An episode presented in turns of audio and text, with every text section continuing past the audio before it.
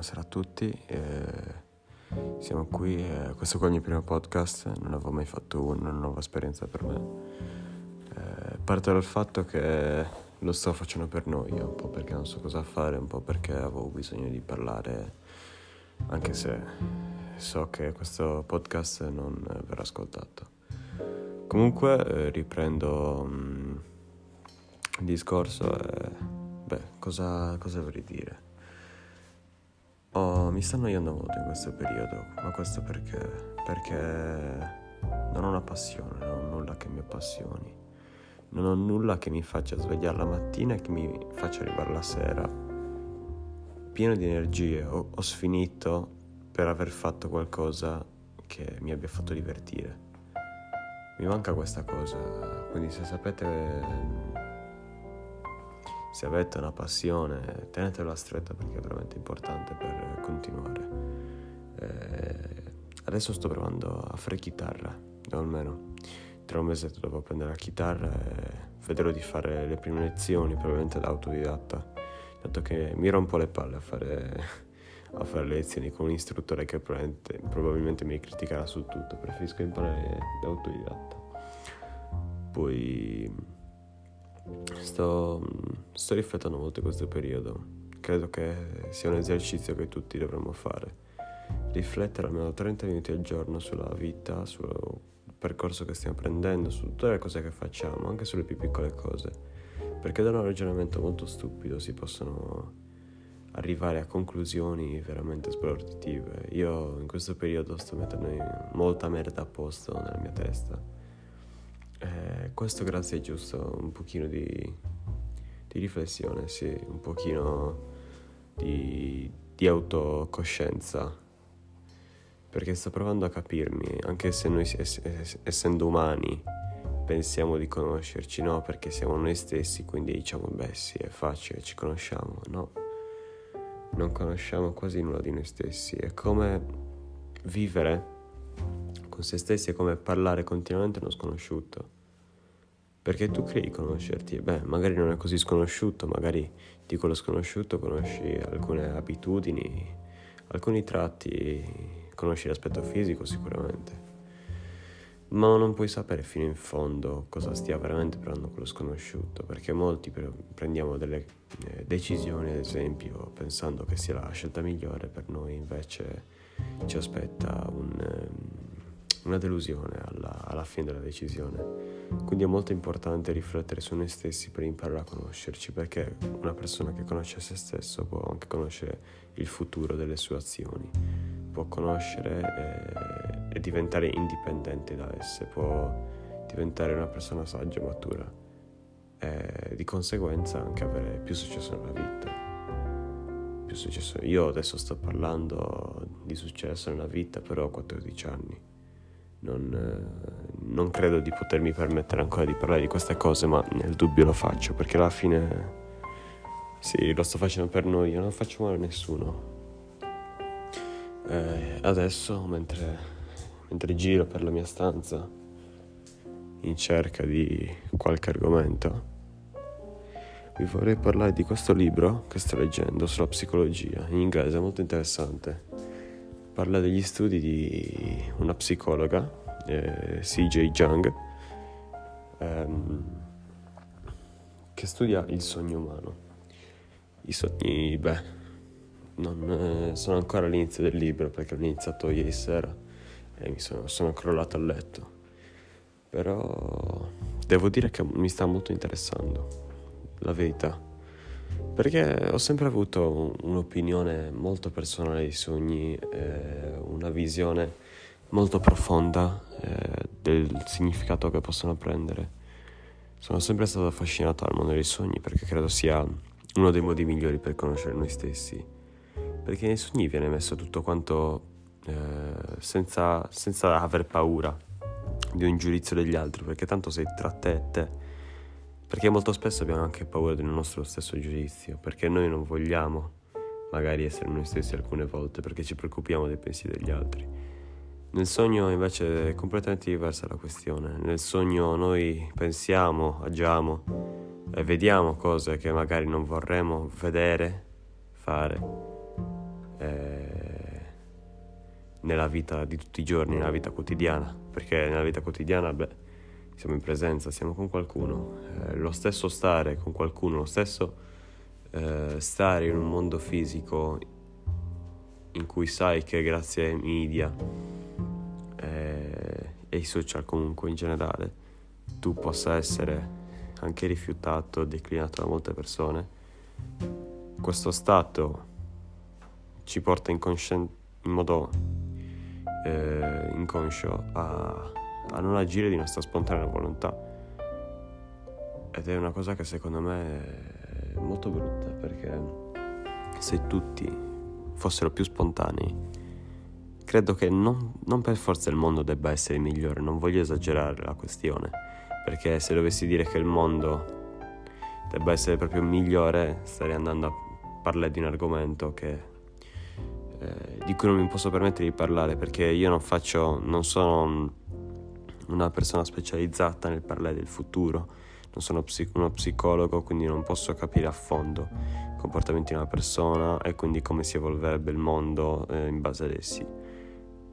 Ma come ogni persona dotata di un minimo di intelletto, sono sicuro che molte persone sarebbero migliori se solo o comunque affronterebbero ehm, dei problemi eh, in modo più eh,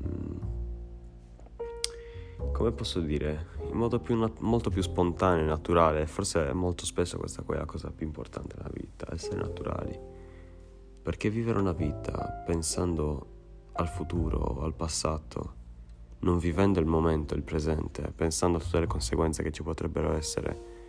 Sembra una cosa scontata, sì, perché te lo dicono tutti, vivi il presente, vivi il momento, ma alla fine nessuno lo fa. Questa frase la dicono veramente tutti, vivi il momento. E la dico anch'io.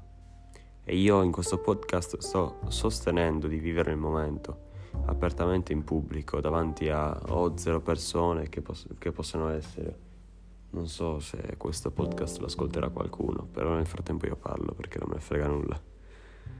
Il punto è, sì, vivete la vita al massimo. Io non ho ancora preso a fondo questa, eh, questa frase, questo piccolo insieme di parole, perché sembra una cazzata ma contiene molto molto significato dentro, perché vivere la vita al massimo significa liberarsi di tutte quelle paure che si erano costituite in, nel mio caso, 14 anni di vita.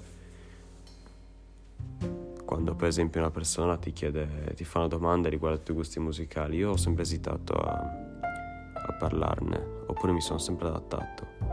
Certo, anch'io sono una persona un po' introversa e, e ansiosa riguardo il pensiero delle persone. E per questo ho sempre adattato la mia risposta ai gusti degli altri. E questo vincolo mi ha veramente tolto molte opportunità, molte possibilità di godermi la vita, di, di fregarmene altamente, perché basta vivere la vita e fregarsene.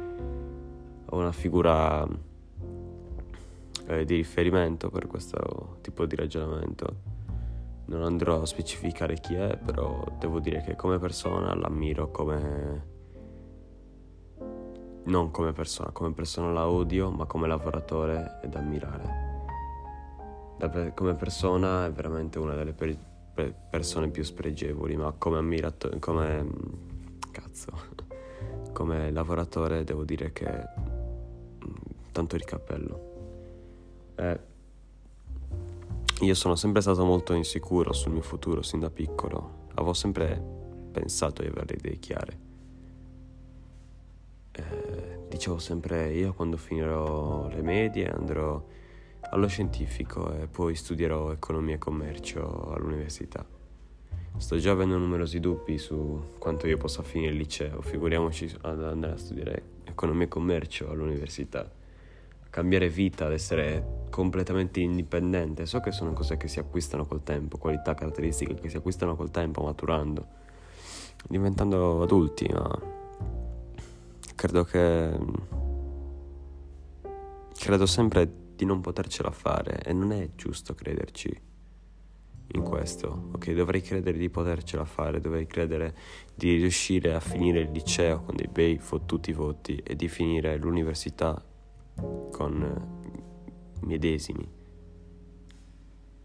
Perché io non sono incerto sul mio futuro, ma so perlomeno che prenderò le mie scelte e non cercherò di morire sotto un ponte.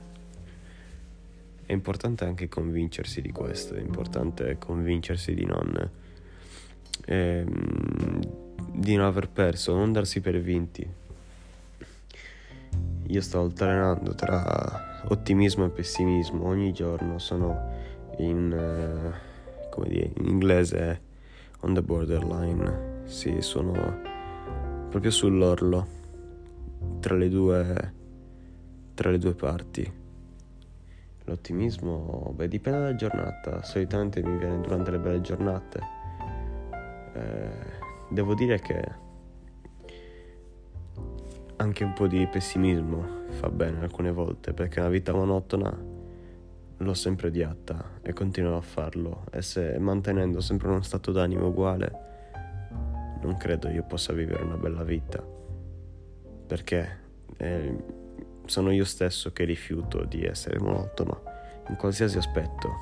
Magari alcuni sono più passabili, alcune cose che sono così tanto abitudinarie che non ci posso fare nulla perché non, non posso cambiare la società che mi sta attorno solo per non essere troppo abitudinario. Comunque ritornando al discorso di prima,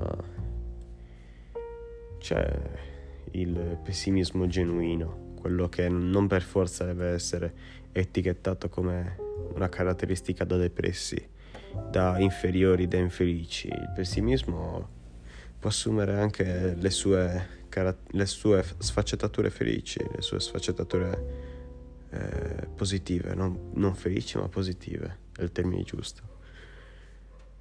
Perché, certo, sempre meglio fare le scelte in modo spontaneo, ma non bisogna prendere questo come un modo, non bisogna fraintendere e capire eh, invece di prendere sempre le scelte in modo affrettato, perché il, pespi- il pessimismo ci fa ragionare, ci fa salire il dubbio, le ansie, dalle ansie si fanno le domande e alla fine il nostro mondo è fatto da domande e risposta, quindi senza le domande non si formerebbe mai una risposta.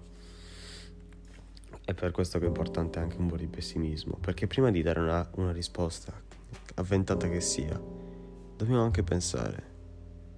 Perché è pensando che si forma una società, è pensando che si fa qualcosa nella vita, pensando che si riesce a mettere su un, un qual, qualsivoglia piano.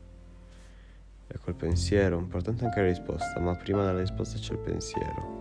Perché senza un pensiero, una domanda, non, non può esserci risposta. La risposta non la dai a caso.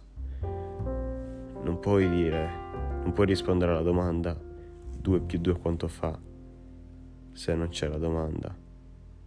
Se non c'è il 2 più 2 tu non puoi dire 4 da nulla. Quanto fa 2 più 2? 4. Perché hai risposto? Perché te l'hanno chiesto. Perché si è posto il problema. Il problema genera ansia e pessimismo. Quindi è così che io ragiono. Eh quindi ricordate, cercate sempre di essere ottimisti, anche un po' di pessimismo alcune volte. E cercate sempre di riflettere almeno 30 minuti al giorno su di voi, su voi stessi e su quello che siete, sulle azioni che avete fatto. Perché è così che vi conoscerete.